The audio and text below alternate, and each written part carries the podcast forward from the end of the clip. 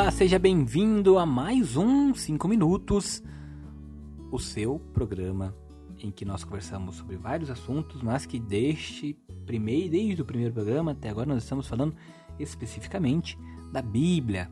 Depois que terminarmos de conversarmos um pouquinho sobre a Bíblia, nós vamos, claro, adentrar em outros assuntos. Mas por enquanto estamos conhecendo melhor a Bíblia.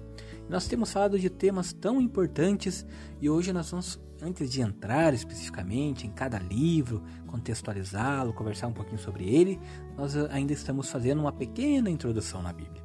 Hoje nós vamos falar sobre a aliança no Antigo Testamento. Toda a Bíblia gira em torno da aliança de Deus com os homens. Ao fazer tais alianças, Deus sempre usou de intermediários, como Noé, Abraão, Moisés. Contudo, a aliança não era somente com tais pessoas, em sim com todo o povo de Deus. Bom, mas o que, que significa aliança? Na Bíblia, a aliança é um contrato muito especial, um pacto de amor entre pessoas, um compromisso de fidelidade entre Deus e os homens. Essa aliança foi sempre selada com um sinal visível. É mais ou menos o que acontece num casamento. A verdadeira aliança entre o noivo e a noiva é invisível, porque é feita no coração de cada um deles. É um compromisso de amor e de fidelidade que fazem entre si para sempre. Que bonito, né? Mas, para tornar público esse compromisso, eles expressam seu amor por palavras perante toda a comunidade e, além disso, usam um sinal externo que levam no dedo, uma aliança de metal que serve para lembrar o compromisso de amor um para com o outro. Assim também acontece na aliança de Deus com todos os homens. Existe sempre um sinal externo que vem selar este pacto de amor. Por exemplo, após o dilúvio, Noé ofereceu um sacrifício ao Senhor sobre o altar. Então, Deus disse a Noé e seus filhos: Vamos pegar nossa Bíblia, vamos abrir no livro do Gênesis. Vamos lá, Gênesis, capítulo 9, versículos 9 e depois versículo 13. Vamos ler o 9 e depois o 13. Todos do mesmo capítulo, tá bom? Capítulo 9. Vou fazer uma aliança convosco e com a vossa posteridade. Ponho o meu arco sobre as nuvens, e ele será o sinal da aliança que faço entre mim e a terra. Com Abraão, o sinal da aliança foi feito através das carnes das vítimas divididas ao meio.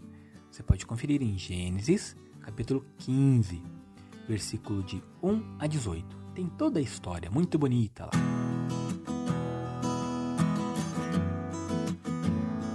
Com Moisés, a aliança ficou gravada na pedra da lei, que se chamou Decálogo. É uma palavra que significa dez sentenças.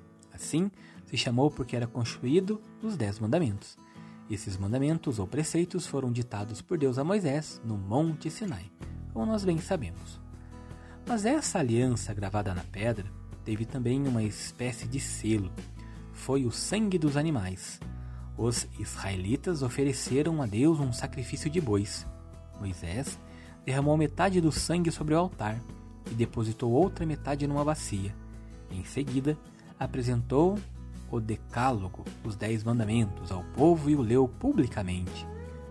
Acabada a leitura, todo o povo respondeu. Vamos ver o que o povo respondeu? Pegue sua Bíblia, vamos abrir o livro do Êxodo, capítulo 24. Êxodo, capítulo 24, versículos de 7 a 8. Nós faremos tudo o que o Senhor disse e seremos obedientes. Então Moisés tomou o sangue e com ele aspergiu o povo, dizendo: Eis o sangue da aliança que o Senhor fez convosco, conforme tudo o que foi dito. Pensemos um pouquinho hoje no que significa nossa aliança com Deus. Na linguagem bíblica, toda infidelidade à aliança era considerada um adultério, como num casamento. Será que nós também estamos sendo fiéis a Deus? Gostaria que você meditasse um pouquinho sobre isso. Abrisse lá a profecia de Jeremias. Jeremias, capítulo 2, versículos de 11 a 13. Jeremias, capítulo 2, versículos de 11 a 13. Porventura uma nação troca seus deuses? E quais? Nem são deuses, meu povo. Contudo, trocou o seu verdadeiro Deus por aquele que nada é. Ó céus, pasmai, tremei de espanto e horror, diz o Senhor, porque meu povo cometeu uma dupla perversidade. Abandonou-me a mim, fonte de água viva, a fim de cavar para si cisternas, cisternas partidas que não retêm a água. Este foi nosso 5 minutos de hoje.